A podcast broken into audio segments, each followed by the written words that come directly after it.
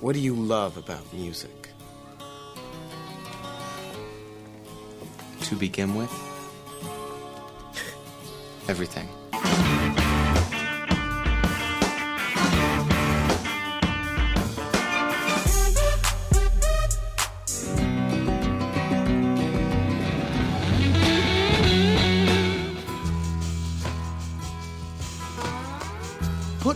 Great show is the most important thing you can do. One great rock show can change the world.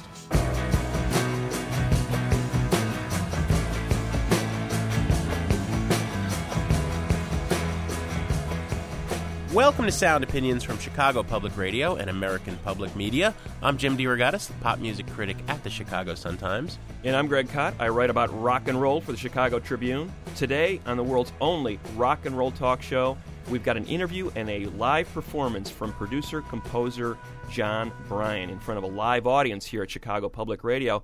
Jim, uh, very exciting to have Jon Brion actually get out of Los Angeles He doesn't anytime, leave anywhere much, no. To do a performance for us. He does not perform outside of Los Angeles very often. He is one of the music industry's secret weapons, one of the great producers of the last decade, records by Aimee Mann, Fiona Apple, Kanye West's last album, also a terrific soundtrack composer, mainly for Paul Thomas Anderson's movies, and a great performer in his own right. Plus, we're going to look at, Greg, the last installment, allegedly. People are, are saying there might be more, but the fifth and apparently final record by uh, Johnny Cash and the American recording series that he did with Rick Rubin, one of the great final acts of an already stellar career. And I believe you're going to lay a Desert Island Jukebox track on us. But first, as always, we have some news.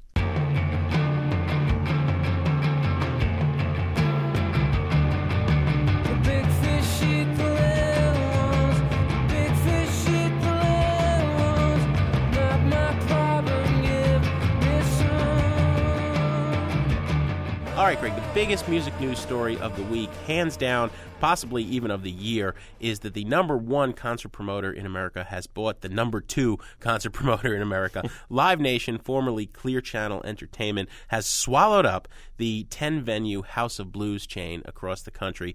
And, and, and this isn't going to be good for the concert consumer. Live Nation, $1.3 billion in gross revenues in 2005. House of Blues, a distant second at 245 million. But still, Jim, you, we're talking about one and two now becoming one again, making one even bigger than it already was. Microsoft just bought Apple, basically. Yeah. I- you know, if we use the computer analogy in the concert world, House of Blues owned and operated 10 venues Mm-hmm. across the country. Chicago was by far their most profitable, actually, but also Las Vegas, Los Angeles, Orlando, the one that was damaged by Hurricane Katrina in New Orleans, Atlanta, Toronto, Dallas. These were mid sized venues of, of about 2,000 people, 1,500 to 2,000. Yeah, anywhere between you know 1,200 to 2,000, and uh, you know we're talking about the only significant competition in several of these cities for any Live Nation shows. Right. So they're they basically bought out their main competitor in some big markets. In Chicago and in Minneapolis, as well as several other markets in the Midwest, we still have one of the remaining regional promoters, Jam Productions. They do most of the shows of the club size and theater size venues in Chicago, as well as in Minneapolis. There used to be 10 or 12 big regional promoters that uh, were all swallowed up one by one by Clear Channel, now Live Nation. There's still a handful of people in, in cities. One of the things that the local promoters still maintain control over is the mid-sized theater or large club venue, Right. exactly like House of Blues. Because Clear Channel, in, in the Clear Channel Live Nation vision, you know, you start by playing your first gig to 200 people in a Live Nation venue, and they take you all the way up to the giant amphitheater of 40,000 or 60,000 people. Why is this bad for you, the consumer? It's driven prices up, concert ticket prices. Live Nation has been the champion of the 350 or 380 dollar Madonna show, the you know the uh, Paul McCartney shows. They have a vision of corporate synergy, which includes the act comes to town, plays the Live Nation venue, is played on the Clear Channel radio station, is advertised on the Clear Channel billboard, and then in between and before and after the concert, uh, on your way to the parking lot, on your in the bathrooms, you're advertised to the entire time. It, it's really the shopping mollification of the live Yeah. music industry. a more homogenized touring industry is is a bad step, absolutely, and not only for what it may uh, do to ticket prices, uh, which have gone up, as you've pointed out, in the history of Clear Channel slash Live Nation, ticket prices have steadily gone up under its uh, ownership. In addition, what is this going to mean for diversity of bookings? Chicago and Los Angeles, in particular, are notable for the House of Blues there as being sort of epicenters of the rock and Espanol movement. They've been very adventurous in the types of bookings, bringing these Latin rock bands to America and really giving them a foothold in the American market. as well as hip hop, As well as hip hop. and death metal. You know, basically the stuff that Clear Channel traditionally wouldn't book in its other venues, Right. Played House of Blues. What's going to happen now? Obviously, this sale just happened. Uh, it was for three hundred fifty million dollars cash. It won't all be finalized until the end of the year. It's going to probably be the biggest music business story of the year. We're going to stay on it on Sound Opinions, bring you a lot more perspective as this unfolds, and we'll try to figure out what's really going on here. You're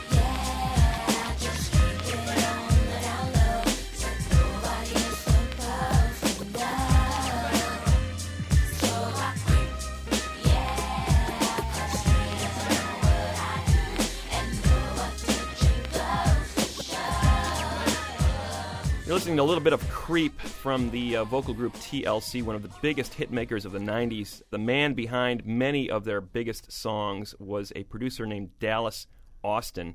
Austin's done tons of huge records out of his Atlanta base Pink, Madonna, Michael and Janet Jackson, Boyz II Men. You name it, he's probably had his fingerprints all over it as far as the R&B and hip hop world has been concerned for the last decade. He had a weekend from hell, Jim. in a, a few days ago in Dubai of the United Arab Emirates. Uh, he was arrested at the airport, arriving for one of those chic parties for the model Naomi Campbell, and he shows up with cocaine, ready for the party. Apparently, You know, you don't you don't fly into any any Middle Eastern country No, no, no, holding no. drugs. As- I mean, that's pretty dumb. as he found out the hard way, he was arrested, he was jailed, he was sentenced to four years in prison. They don't mess around there. It's pretty quick. I mean, There's man. no Guantanamo there, huh? This was right out of Midnight Express all the way until the uh, country's vice president and emir, Sheikh Mohammed bin Rashid Al Maktoum, stepped in and pardoned our boy before he got thrown in jail. And Dallas Austin, to his credit, got right on a plane. He got the, He got the heck, heck out of there. yeah. He's never going back to Dubai if he's got any sense at all. Unbelievable story. There- there's a- 1.26 grams of cocaine, four years in jail. One of the things you have to understand, though, Greg, is Dubai is not typical of the Middle East. Nick Tosches is one of our favorite rock writers ever. Did a, a fascinating profile of this country in Vanity Fair last month about how Dubai is trying to draw people from all over the world to come. It's like 10 times bigger and better and glitzier than Las Vegas. There is the unfortunate downside that it's in a Muslim country where drinking and sex and such are, are frowned upon. But they kind of frown upon it in public Yeah. and then, you know, wink and say, yeah, it's okay, you know? So there are, you know, apparently there is prostitution and drugs and alcohol. So it, it makes sense. He, he flies in, you know, they say, oh, you can't have drugs. And then they pardon him. But I'm sure it was a hairy couple of hours Oh there for God! Dallas. I, more than a couple hours. He was actually arrested on uh, May 19th when he flew in for this party. Spent the rest of the time in the Dubai police station in their jail without being able to post bail. Then came this hearing, then came the sentencing, and then came the pardon. And my God, this man has uh, Well- learned. Uh, hopefully, he's learned his lesson. No, no, but I'm telling you, I don't think that Dubai is like Midnight Express. I, you know, the way Nick Tosches has portrayed the country Yeah. in Vanity Fair, it's a great piece. You got to read it. It was probably the equivalent of being stuck in line at the shopping mall. I don't want to go there to find out. I don't. want. No, I'm not saying I want to test it. I don't want to test the difference. You know, when we do a live broadcast, I'm not that eager necessarily to do it from Dubai, but but nonetheless. I never thought I needed help before. Thought that I could get by by myself. But now I know I just can't take it anymore. And with a humble heart on bended knee, begging you please for help. That, of course, is the one and only Johnny Cash on a song called Help Me, which kicks off the album American 5 100 Highways on Sound Opinions from Chicago Public Radio and American Public Media. Greg, there's a long story behind this album. Johnny Cash began recording it the uh, day after completing 2003's American 4, The Man Comes Around. What were these American recordings? I think one of the most unique partnerships in the history of popular music. That's why I chose that song Help Me to lead us into this discussion. That's a song that was written by Larry Gatlin and probably most famously covered by Johnny's old Sun Sessions bandmate Elvis Presley. I think the key line there is I never thought I needed help before. I thought that I could get by by myself.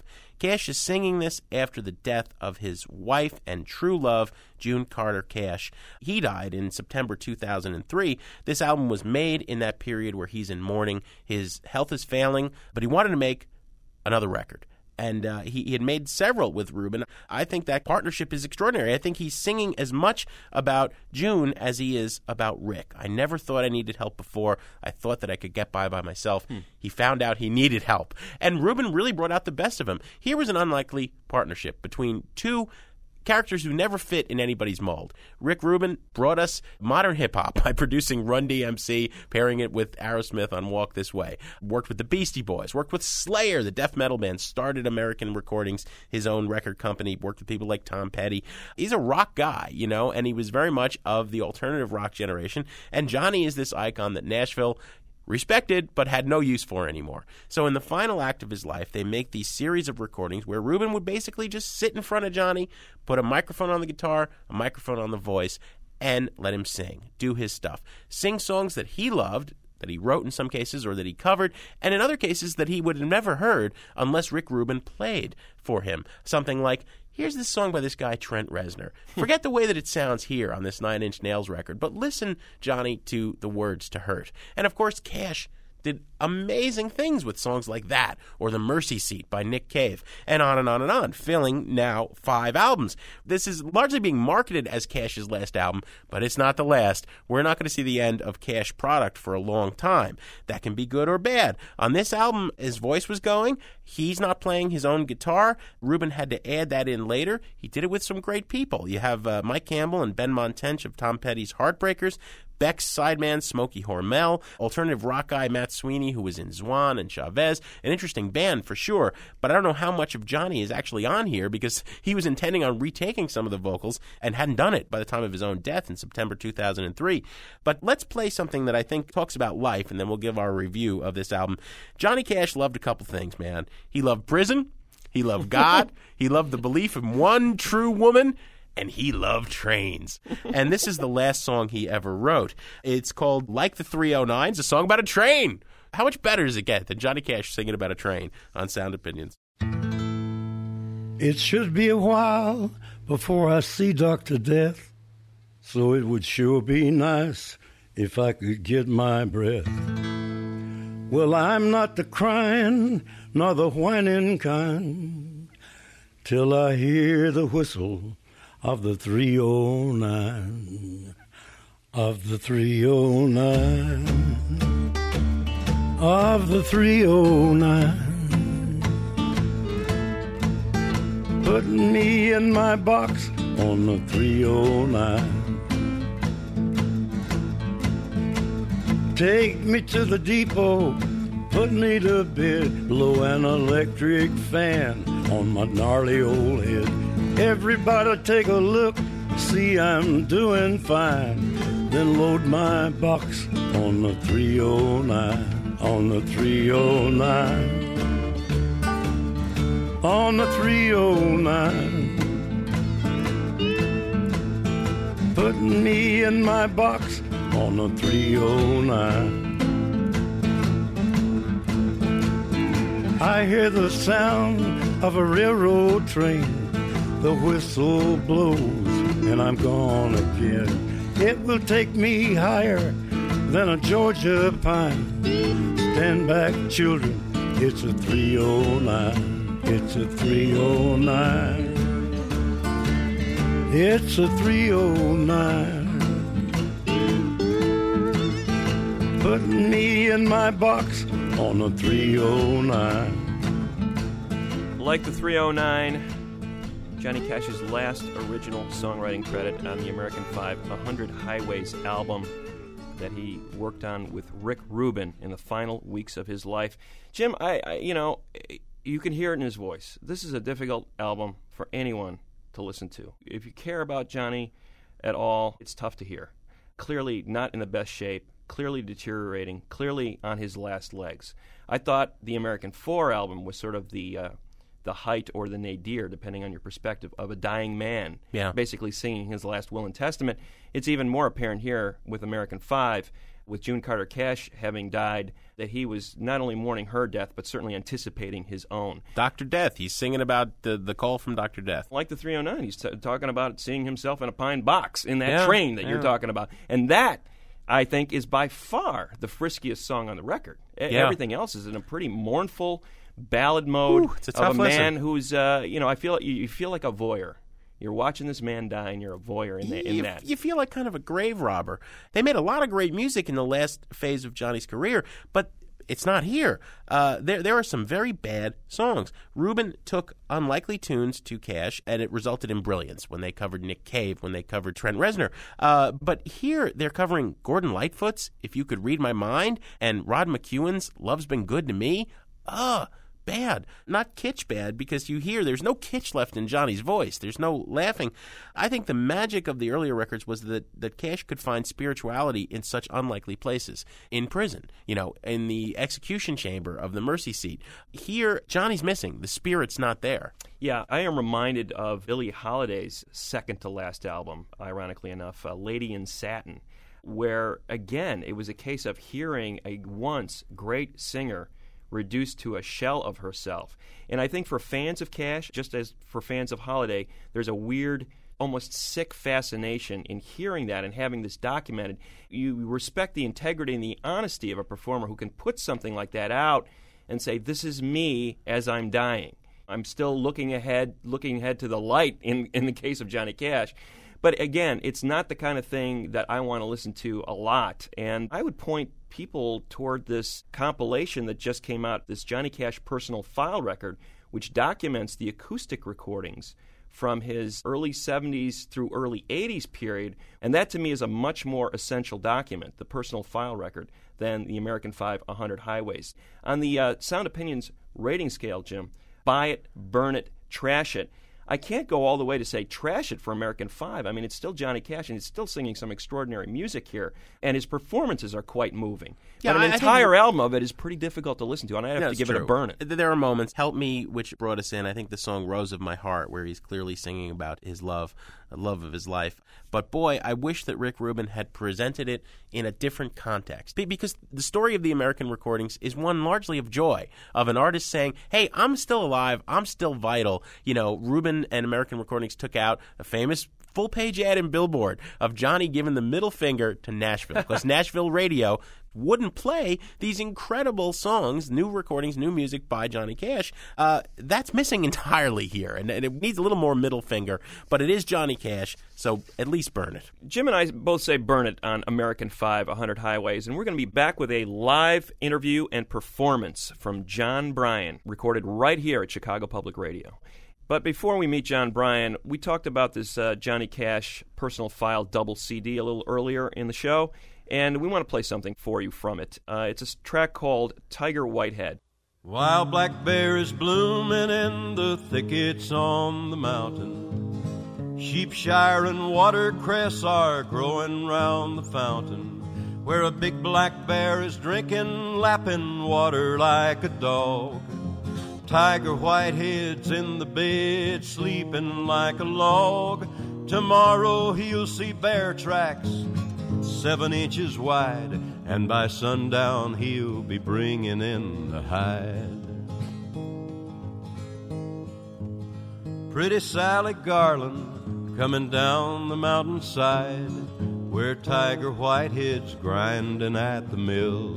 At the mill, she sits down on a bearskin, and she says, You'll be my man. I'll have me the best bear hunter in these hills.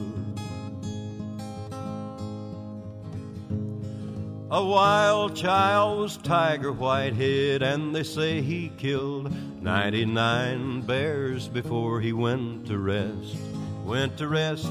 Once he left two bear cubs orphaned, but he brought 'em right on home, and Sally nursed the two bear cubs upon her breast.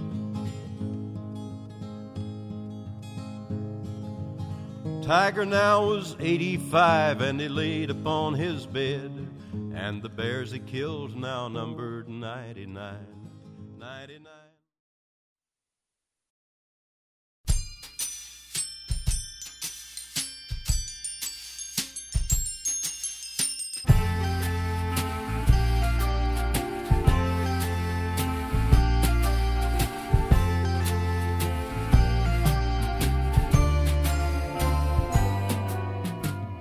All right, welcome to Sound Opinions. I am Greg Kot of the Chicago Tribune. My partner is Jim DeRogatis of the Chicago Sun-Times. We're here with a uh, few members of our listening audience, and we thank them for coming. We are also here with uh, Jon Brion, who uh, doesn't get out of L.A. that often, mainly because he's been a pretty busy guy. Last 10 years, he's uh, been producing records for, oh, Kanye West, Aimee Mann, Fiona Apple, uh, Rufus Wainwright. Been working on soundtracks for Paul Thomas Anderson movies. Also has this little residency at Largo, a club in West Hollywood, where he's done uh, 10 years worth of shows every Friday night up until a few months ago. And uh, these shows are legendary. It used to be musicians would show up to play with John late in the evening, and you know Robyn Hitchcock's in town. They'd show up and play with John. You know, uh, Aimee Mann would drop in, Michael Penn. But pretty soon, people just started to come to see John because it was like a Grateful Dead show, except better. Eh, I don't think there's ever been there's ever been a show that you've done twice. I mean, it's been a different show every Yeah, I, I, uh, can't, night. I, I can't make any qualitative judgment of you know my show versus the Grateful Dead, but I assume there are less people on acid in the audience. That's the one thing I. I but it, that too is an assumption. So yes, kind of a new generation version of the, the long-standing residency that Les Paul would have every week in New York. very much. So. You so. know, when people in New York would go to see Les, and you never know who would be on stage. I mean, sometimes it would be Jimmy Page playing. with you, Yeah, You know. really an amazing thing. Now you ended the shows uh, a few months ago because of a little tendonitis issue. Mm-hmm. I've heard tell of that last show. You basically did the entire show left-handed. Yeah. Is that true? Yeah. including playing Including- the drums. And the guitar, right? Yeah, well, which is not. That's sort of not the hard one, and Nora's piano because, you know, you're used to using this limb anyway. Uh, but getting a bit busier with the left hand to fill in some of the space started to get hectic. Uh, the guitar was the sort of fun one to try and get through, which I just stepped on lots of pedals so it would sustain, and it was just like some very bad histrionic, you know, Everything. goes- seventies guitar. Everything goes better with fuzz. All right, so so, but uh, we we took a poll before you came out, John, and even most of the people who are here, who are kind of diehard Brion heads, uh, very few of them have There's, had the. there's no such thing. th- there are. They're here. Very few people have had the privilege necessarily from Chicago and the Midwest uh, to go to Largo. I think that the way that you do the show is fascinating, and you did this yesterday at uh, the Intonation Music Festival in, in Union Park. You will start by playing a groove on the drums, and you sample that. Right. Uh, when you hit your stride, you, I guess you click off the sample, and that loops. Then you move over to the piano, and you get a little piano thing going. You sample a stretch of it, and that loops. And then you'll move over to guitar and vocals, add that on top it. There are other times, I guess, where you add even other things in. Oh, absolutely, yeah. I mean, Just great. anything to amuse myself. So a one man band, uh, courtesy of electronics, that you set up and then augment. Yeah, and it's I don't know. I guess the fun of it for people is just seeing the process. I think there are a lot of things as a musician that you know we take for granted that are interesting to other people. Mm-hmm. I think you know the first time anybody ever talks into a mic and there's echo on it. It's an astounding moment. I've never seen a human who experienced that for the first time who didn't go like, "Oh my god, that's, that's incredible, incredible, incredible." It's there again, again, again. Oh my god, oh my god, oh my god. But you forget, you know, it's just another it's like a, you know, hammer or a screwdriver to a musician. It's just another part of the toolkit. Like, I don't know, I just started getting really bored going to see bands, two guitar, bass drums, play their 45 minute set in the same order they played it, usually with the same in between song banter. And the interesting moment I would always see at gigs, and you know, when I talk to most people, they usually agree.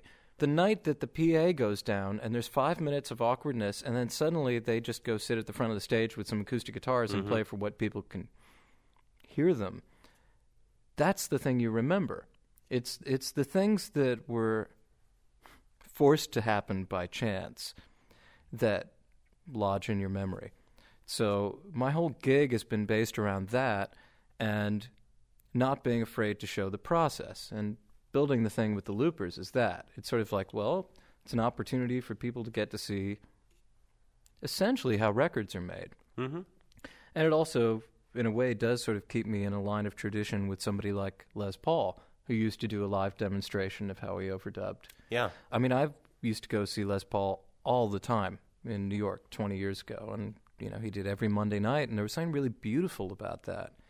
So all those things sort of coalesced into what Fridays became. And the mastery of all the instruments too. Uh, you know, a lot of people don't realize. Mastery is a bit of an overstatement. well, you know, I got to say, when Macy Gray, you know, how many uh, how many Grammys did she win for that first album? A lot of people don't realize. Like, I think he played everything on that record, basically. Oh no, that's completely untrue. no, it is. I, I mean, you know, I'm I'm one of a number of session musicians. I mean, yeah, I played on most of that record and maybe a number of instruments per song, but not Well, Not all of them I've heard the story. I've heard the real story, and they say everybody's No, saying Brion that- made that record, basically. No, that's complete bullshit. Andy Slater, uh, you, you can bleep that. Uh, no, I was just I was a session musician on it. I didn't produce. Andy Slater did a great job on that record. I hear that a lot. Like if I'm around on some record, somebody's like, "Well, you actually produced that, and you wrote all those songs, and uh, you uh, you pressed the record yourself in some strange, you know, factory you have that you don't let anybody into." Um, but I think there are just assumptions that get made way too quickly. Like God, you know, it's one that really absolutely blew my mind was when I produced the uh, second Fiona Apple record. A big fan of hers came up and talked to me and was so happy and going, "Oh man, this is the record. You know, we were sort of hoping as fans she would make. This is great." I'm like, "Oh wow, I'm glad to hear that. That's beautiful." And he goes, "So." He started bringing up specific things in songs, and he goes like, "Oh, and fast as you can." When it goes to goes to halftime, that was that was you, right? That's your idea. I'm like, um, no, that's how she wrote it, and it was just translating. Mm-hmm.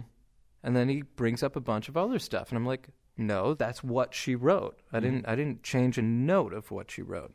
And you know, I think finally I got a little bit cranky with somebody, and just sort of having to say, you know, it's not like I go in and it's like let me fix this. The people I choose to work with are people I'm interested in learning from and mm-hmm. mm. and being around. And I mean, for me, I get this beautiful view of watching my favorite artists work because I'm there.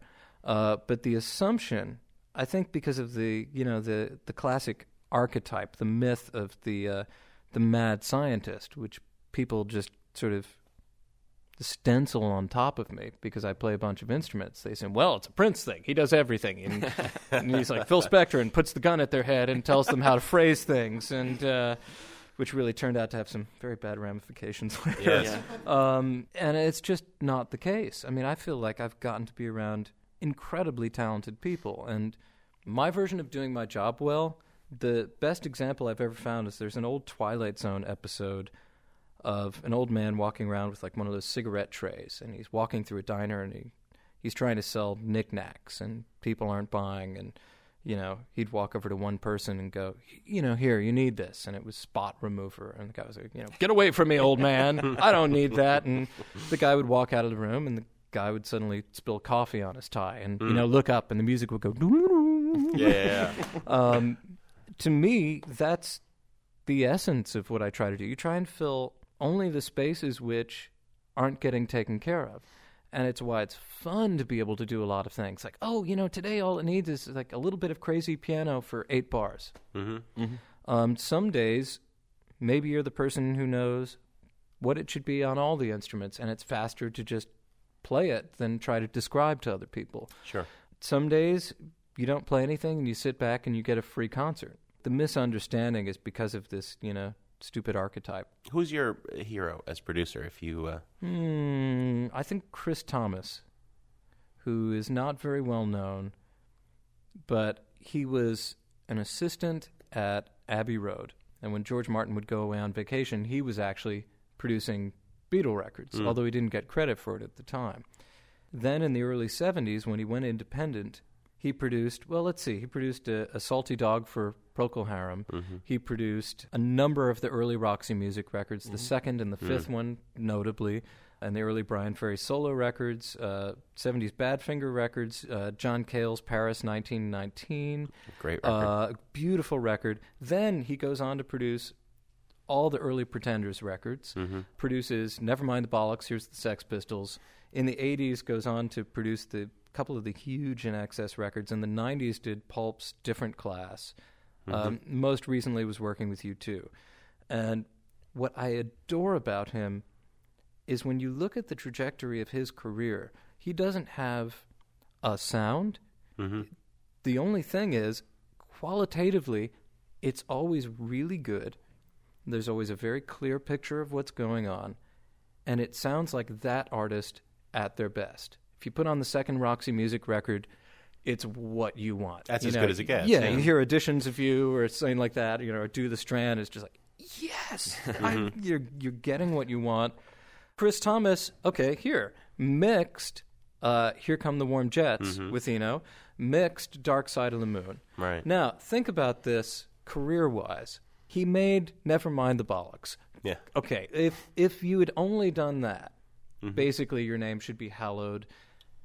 But you think about them and how much they hated Pink Floyd and the Beatles. Mm-hmm. And here's this guy who worked with Pink Floyd. Right, Johnny Rotten wearing an I Hate Pink Floyd t shirt. When Hated. Right. It's like our music is a reaction against that. We do not want to be that. We do not want to be associated with it. And he's mm-hmm. like, right on. Hey, did I mention I made the White Album? That's great. I'm Jim DeRogatis from the Sun Times, and my partner is Greg Kot of the Tribune. We're talking to Jon Brion, producer and musician. What do you say you play us some, some music? It's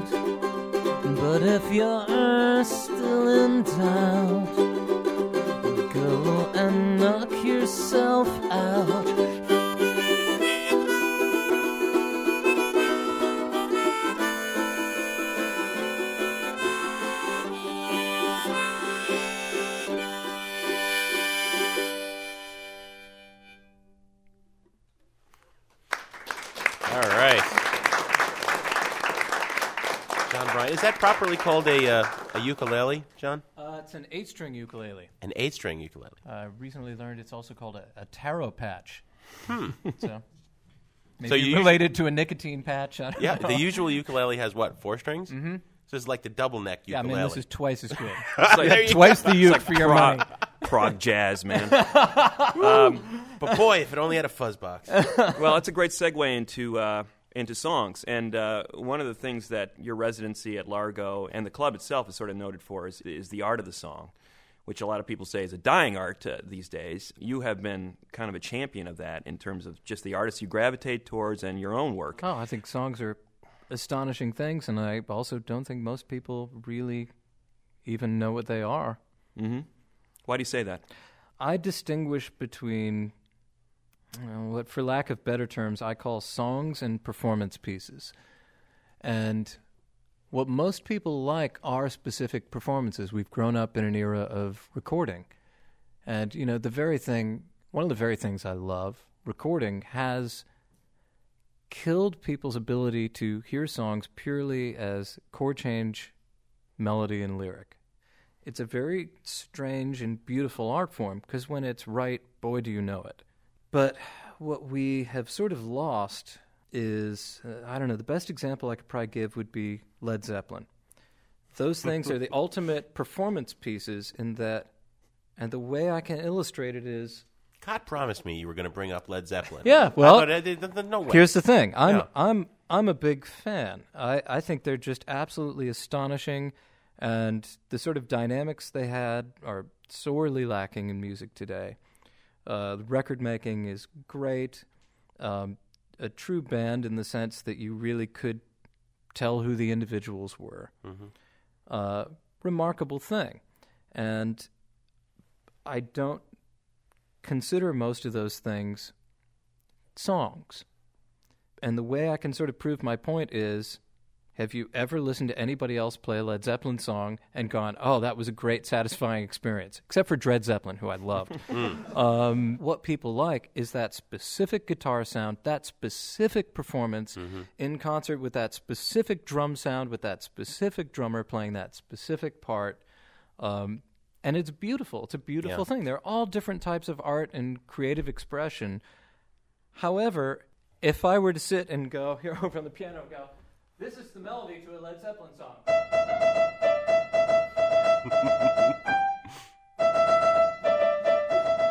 you know, and I could play, you know, thirty others. That that's the thing. Yeah. Um, you know, I know it could sound like a snobbishness. It's not. I'm telling you, I love these records. Sure. They're great. Uh, however, it is there's a difference between that and a song, say a Gershwin song. You could actually play in the style of Led Zeppelin and have a completely satisfying experience. I do it mm-hmm. all the time. Uh, uh, I want to hear that. But when you start playing Zeppelin songs, say in the style of like 1920s music, it's suddenly it's laid bare that it's like, Yeah. oh no, it was about those people, and those people were in a room, and it was, Mm-hmm. and it was great, and I, I love it. But I consider it a performance piece, and I consider a lot of rock that people listen to be performance pieces. They're not necessarily songs. So you know, I heard you had Thom Yorke here recently, and there's a guy who's a songwriter, comes into the band and goes here's the thing I've got, and then they, you know, rock with holy hardness and and all the greatness they've got with mm-hmm. them getting in a room. I mean, you know, that's part of what makes a band like Radiohead stand out. You know, when that second record came out, we all collectively went, "Oh my god, somebody who actually has songs and this guy's an amazing singer." It isn't extinct yet. Yeah, or Cobain, right? Right, exactly. And I mean, okay, here, let's uh a little musicology course. Okay, if you just go, yeah, it was cool, it was, you know, punk rock, it was popular, he had it factor for days, but uh if you take the average punk rock song, it is that same Led Zeppelin melody, even though they hated Zeppelin so much. It's funny. you know, but if it's like could be, you know, one of a thousand punk songs. Sure. Uh, there's a big difference between that and.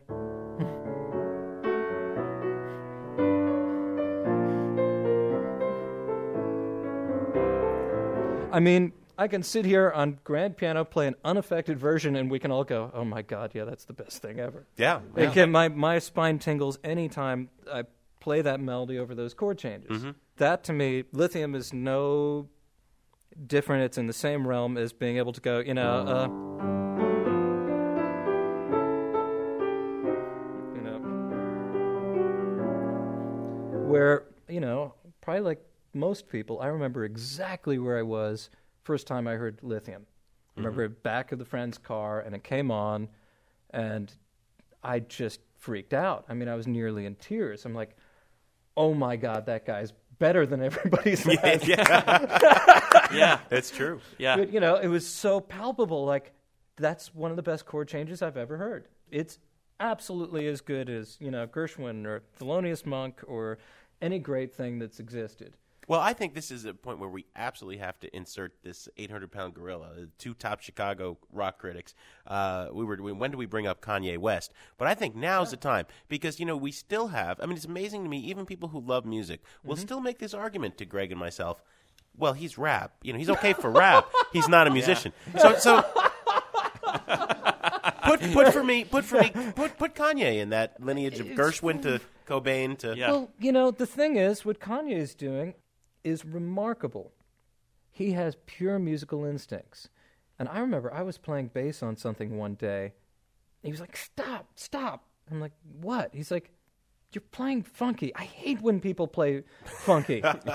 and I was I was sort of taken aback. And he was really just like so sick of working with musicians trying to wear rap stuff. Okay, I'm gonna do the really funny things. Like, why won't people just play melody? and I was like, I love playing melody, especially on bass. I said, you, you like that? He's like, I love that. Hmm. You know, and this was in the first few days we were working together. I'm like, we're going to get along fine. Yeah. We're going to Yeah. have no problem. I've watched him walk into a control room where I've had something up, I've made a rough mix, think it sounds decent, and, you know, it's in a good place for us to start work when he comes in.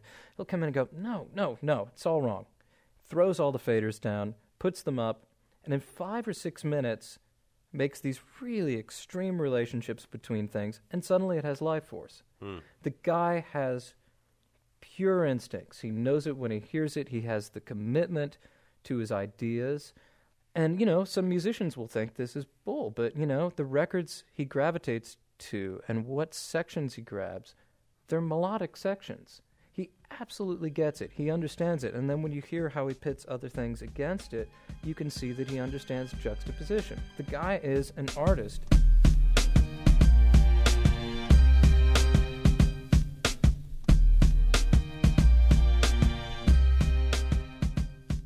There's some Kanye West, the song Gone from his late registration album, with that incredible string part that was uh, composed, arranged, and orchestrated by our guest, Jon Brion. This is Sound Opinions from Chicago Public Radio and American Public Media. We're going to be back in a minute with more of our discussion with Jon Brion and a Desert Island Jukebox pick from Greg Kot.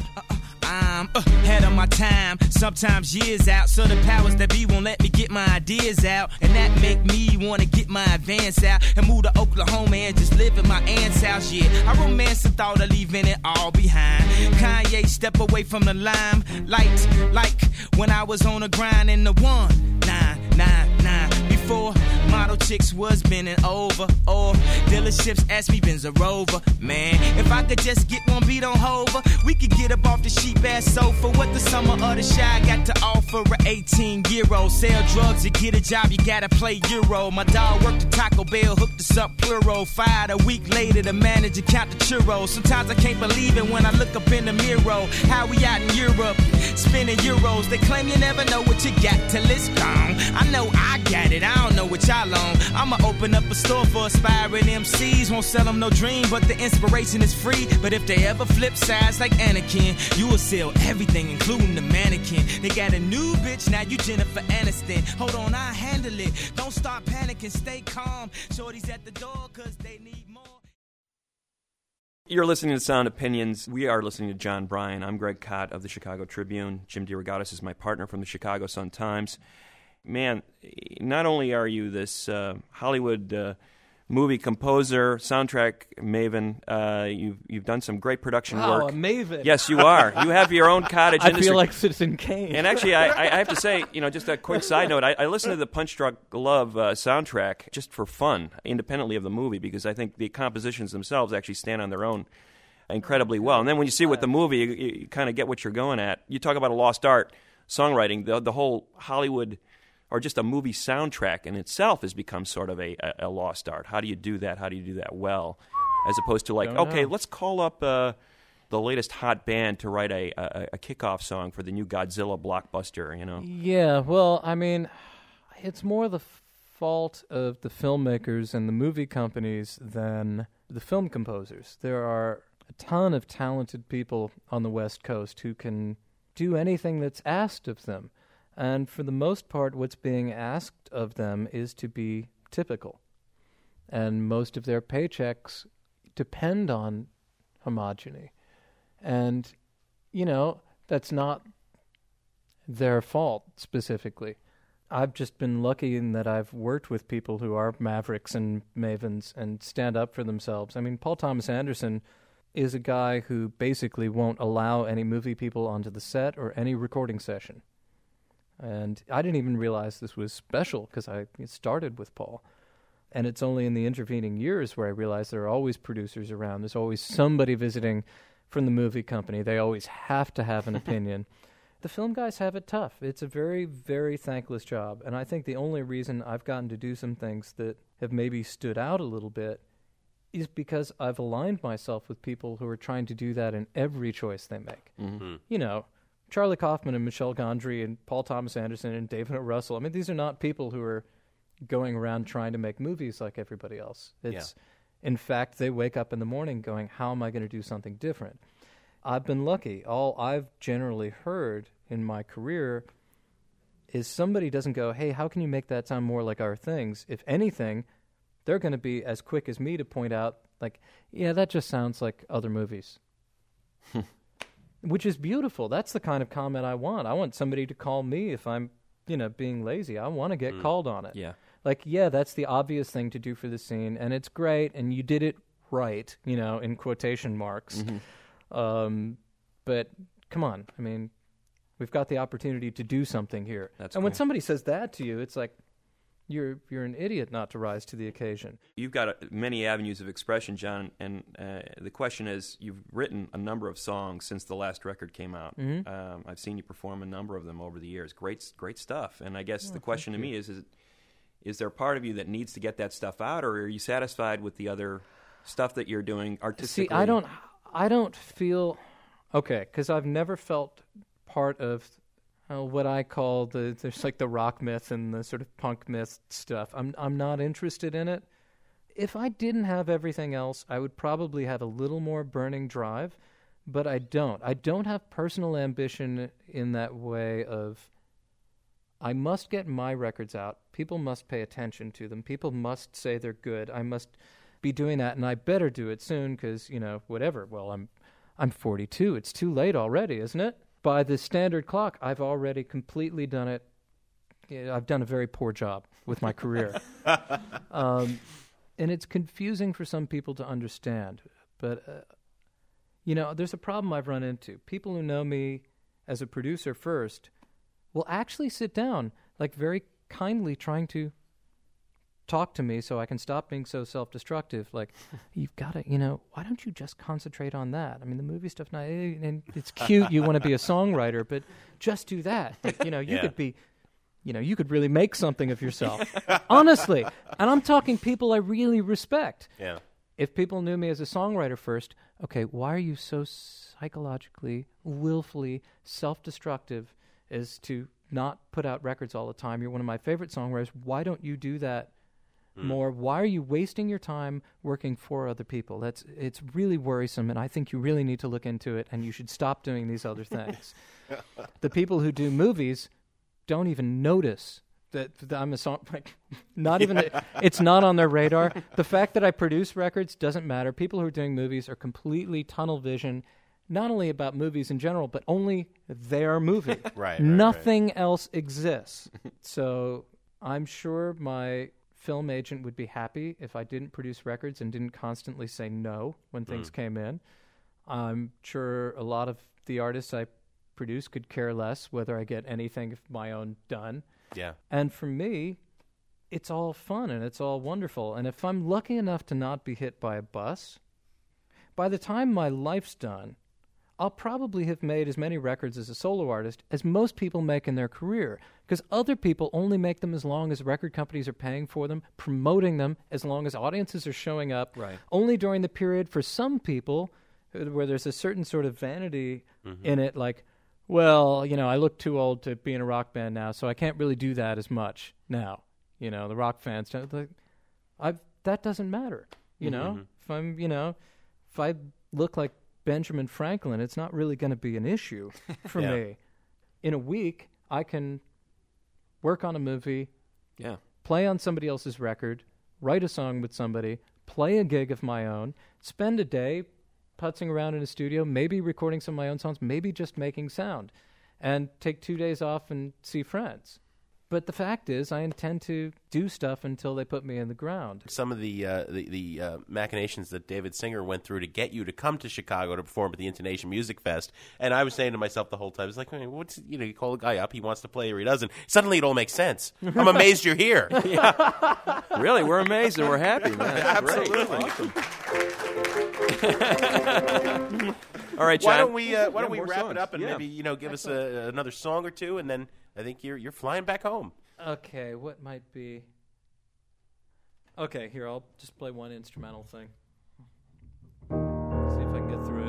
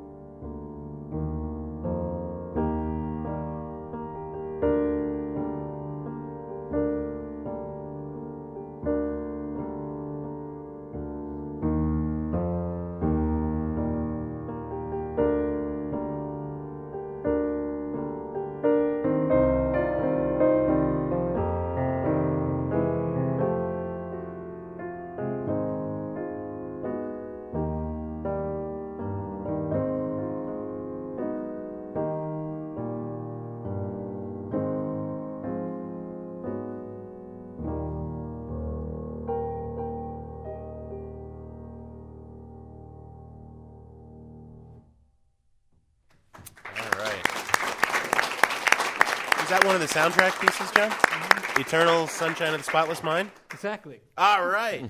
Jon Brion on Sound Opinions. been an absolute pleasure having you here. Thanks, John. Cool to be here. Cool. See you guys soon.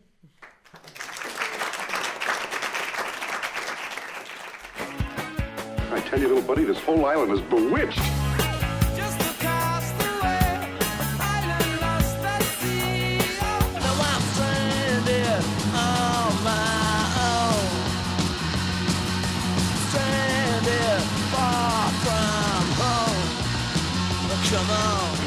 Remember, we were shipwrecked together. stranded, I'm so far from home. Stranded, yeah, I'm on my own. Each week on Sound Opinions, either Greg or I take a turn in popping a quarter into the desert island jukebox. Greg, it's your week. What do you got? Well, Jim, I know that you shed no tears when this news was announced about 10 days ago, but I cried for the both of us.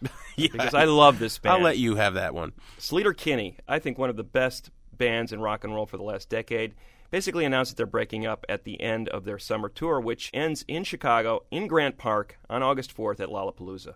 The band's website said after 11 years as a band, Sleater Kinney have decided to go on indefinite hiatus. Indefinite hiatus sounds an awful lot like we're quitting, never to be seen again. Nobody quits anymore, though. You know, the Pixies said that, and Well, Michelle I- Burma I- said that. I mean, nobody quits. They'll, I- they'll be back for the cash-in tour 10 years from now. You know, they can cash in all they want. They left behind seven extraordinary albums, each one, I think, a gem. Uh, but I really think they found their stride with their third record, 1997, Dig Me Out. And the reason they did was the addition of drummer Janet Weiss, who I think really made a difference in the way the band sounded. Corin Tucker and Carrie Brownstein were there from the beginning, trading vocals, trading guitar parts. Lovers at one time. Broke up and maintain the band in spite of the tensions that would be inherent in such a situation. And I think that that gave a lot of punch and oomph to the Dig Me Out record. Recorded during a blizzard in Seattle in the winter of uh, 97, you can hear these three gals in the studio punching their way out of this cabin fever situation with some of the best rock and roll of that decade, I think. The very first song on the record, I think, kind of indicates the shift that the band took. And you can hear it when Janet Weiss hits that snare drum for the first time in this song. It's like firing off a starting pistol. You know, all three members racing, the guitar playing counterpoint to the vocals as Corin uh, Tucker and Carrie Brownstein swap lines throughout the song. And Weiss's drumming is just maniacal. Less than two and a half minutes, the song is over, but it really set the tempo and the energy for the remainder of Sleater Kinney's career, where I think the band just kept making great records thereafter. And this is the very first track on that third album and the title song, Dig Me Out, on Sound Opinions.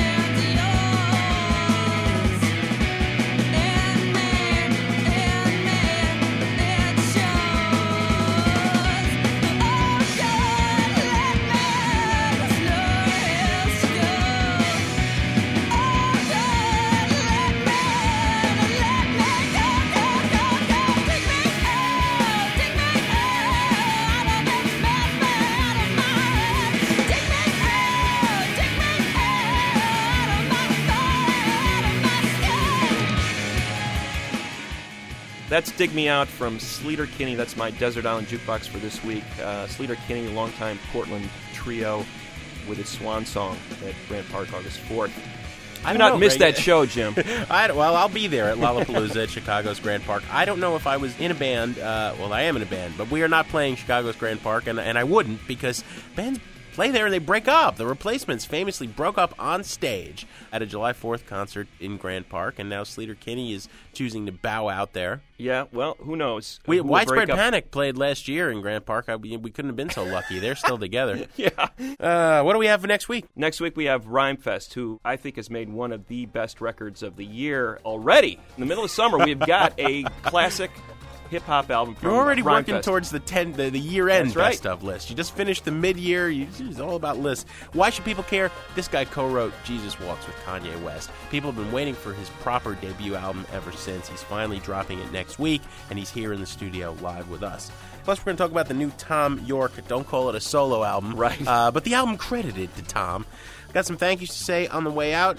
We want to thank David Singer of the Intonation Festival, who helped uh, bring Jon Brion by. As always, our executive producer is Torey Malatia. Todd Bachman is our managing producer and director. Matt Fingerspiegel is our producer. Jason Saldana and Robin Lynn are our associate producers. Dino Armiros gives us legal assistance. Joe Deso gives us technical assistance. And Mary Gaffney gives us recording assistance. Thanks for listening.